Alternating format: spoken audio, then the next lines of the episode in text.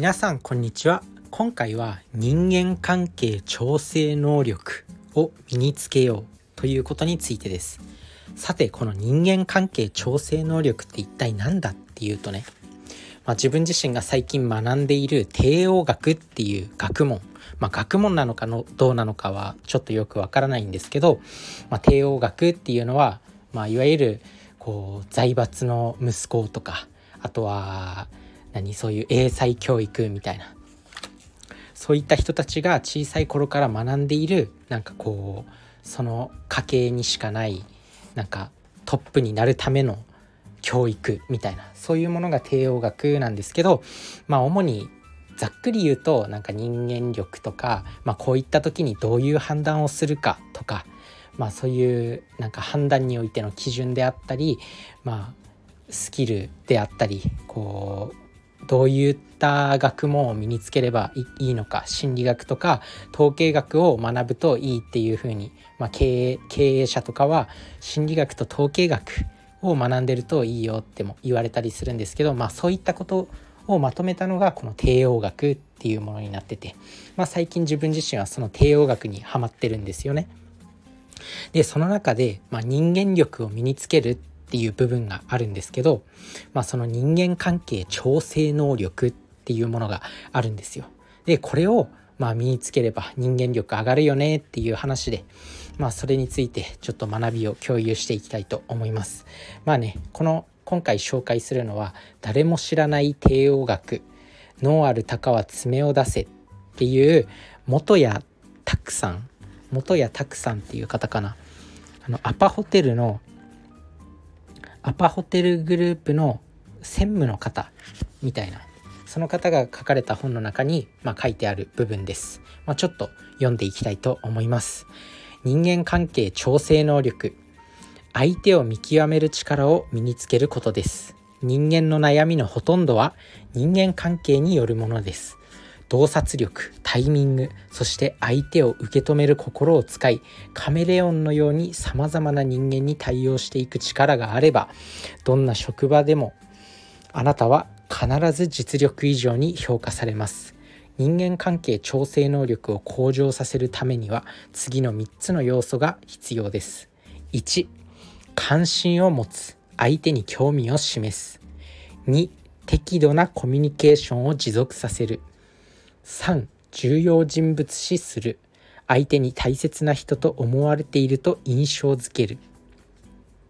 極端に言えば仕事ができなくてもこれができれば出世します。これが究極の出世学であり人間関係をコントロールしていくための重要な要素なのです。ということでまあ人間関係調整能力は相手に関心を持ち適度なコミュニケーションをとりで重要人物だと相手を尊敬するっていうところですね、まあ、とにかく相手に対してなんだろうあなたは大切な人なんだよっていうふうに思ったりとかあとは適度にコミュニケーションをとったりまあ、関心を持つっていうところが本当に重要なのかなと思います。まあ、好きの反対は無関心なんても言ったりするんですけど、まあ、無関心だと相手も別にあの人とは仲良くないからなみたいな感じで何にも起きないんですよね。でもやっぱ仕事ってコミュニケーションをとっていかないといけないし、まあ、あらゆる人間関係それこそ彼女恋人とかでも無関心だったら好きっていう感情すら生まれないんですよ。なのでまあ、とにかく相手に関心を示すこと。相手が本当に重要な人物なんだっていうふうに尊敬すること。それが重要なのかなと思います。確かにねこう自分自身が今まで仕事をしてきて全くコミュニケーションを取らない人、まあ、同じフロアで働いてても同じ部屋で働いてても全くコミュニケーションを取らない人とか、まあ、いるんですよね。まあ、皆さんもいるとは思うんですけどそういう人って別にこう尊敬も何もないというか意外とそういう人物がね重要人物だったりするので、まあ、そういったところがあのそういった人ともコミュニケーションを適度に取るのが重要なのかなと思います。まあ、人間関係調整能力、まあ、逆にねこう職場でもう距離が近すぎてなんかもう何て言うの？もう友達感覚みたいになってもう毎日一緒にいるみたいな人だとねなんかこう仕事においても意見が言えなかったりもするんですよ。例えばあの人は仲がいいからちょっとこれは間違ってると思うけど意見出すのをやめておこうみたいな感じになっちゃうんですよ。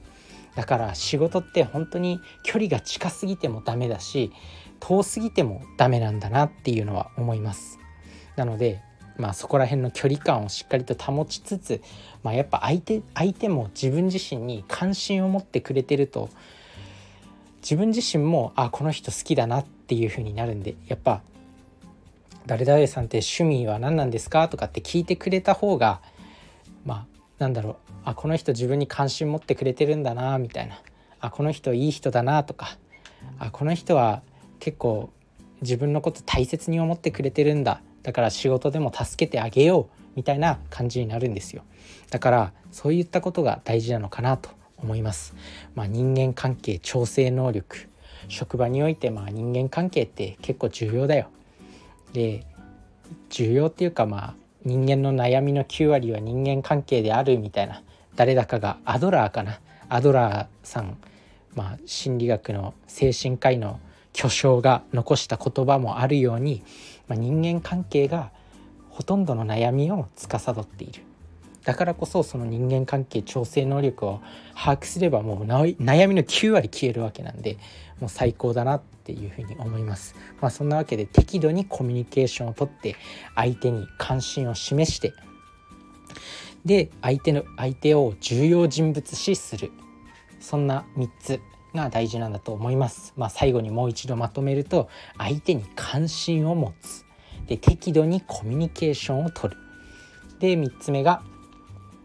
相手を重要人物視するということでした。ぜひ、まあ、明日から、まあ、明日からでも今日からでも実践していってみてください。ということで、まあ、今回はねこんな話でまとまったんですけど、まあ、最近自分はいろんな学びをもう本当にいろんな学びを持っておきたいなっていう知識の断片でも持っておきたいなっていう言葉ことがあってで今日ねちょっと雑談なんですけどあるワードをちょっと紹介したいと思います。皆さんはギルトフリーっていう言葉聞いたことあります？まあ教養として今回紹介したいと思います。まあ、ギルトフリーまあ、ギルトフリーっていう言葉は英語のスラングスラングから派生した表現で、まあ、直訳すると罪悪感のないっていう言葉の意味です。で自分自身がスーパーで買い物しててなんかギルトフリーみたいな言葉を見たんですよ。で罪悪感のないっていう意味まあ直訳するとね、まあ、ギルトって罪っていう意味なんですけどまあグルテンフリーとかなんかなんとかフリーみたいな言葉っていろいろあると思うんですけどギルトフリーって何だと思ってちょっと調べたら、まあ、罪悪感のないものみたいな。へえと思いました。だからこれデザートとかに使われるんですよ、まあ、ギルトフリーのデザートっていうのは、まあ、低カロリー低低低糖質低脂低脂質とか、まあ、そういった健康的な材料で作られたデザートみたいな。へえと思っていろんな言葉あるんだなと思いました。確かにまあギルトフリーまあ、カロリーの高い食べ物って美味しいけど罪悪感あるじゃないですか。でもそういうものギルトフリーっていうのは、まあ、健康だけど美味しいものみたいな。健康だけどお菓子。お菓子だけど健康みたいな。スナック菓子なんだけど健康みたいな。そういったものがあれば、まあ、罪悪感なくお菓子を楽しむことができますよね。まあ、そんな言葉があるあるみたいです最近。なので是非教養の一つとして覚えておいてください。それじゃあねバイバーイ